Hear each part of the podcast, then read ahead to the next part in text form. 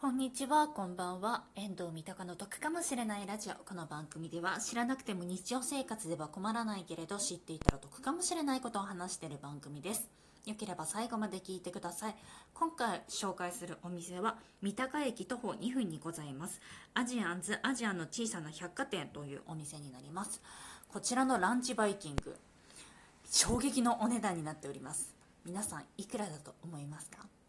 チッチッチッチッチッチピカーン正解は税別で500円になっております税込みでも550円になっていて時間制限などは特にございませんこれすごくないですか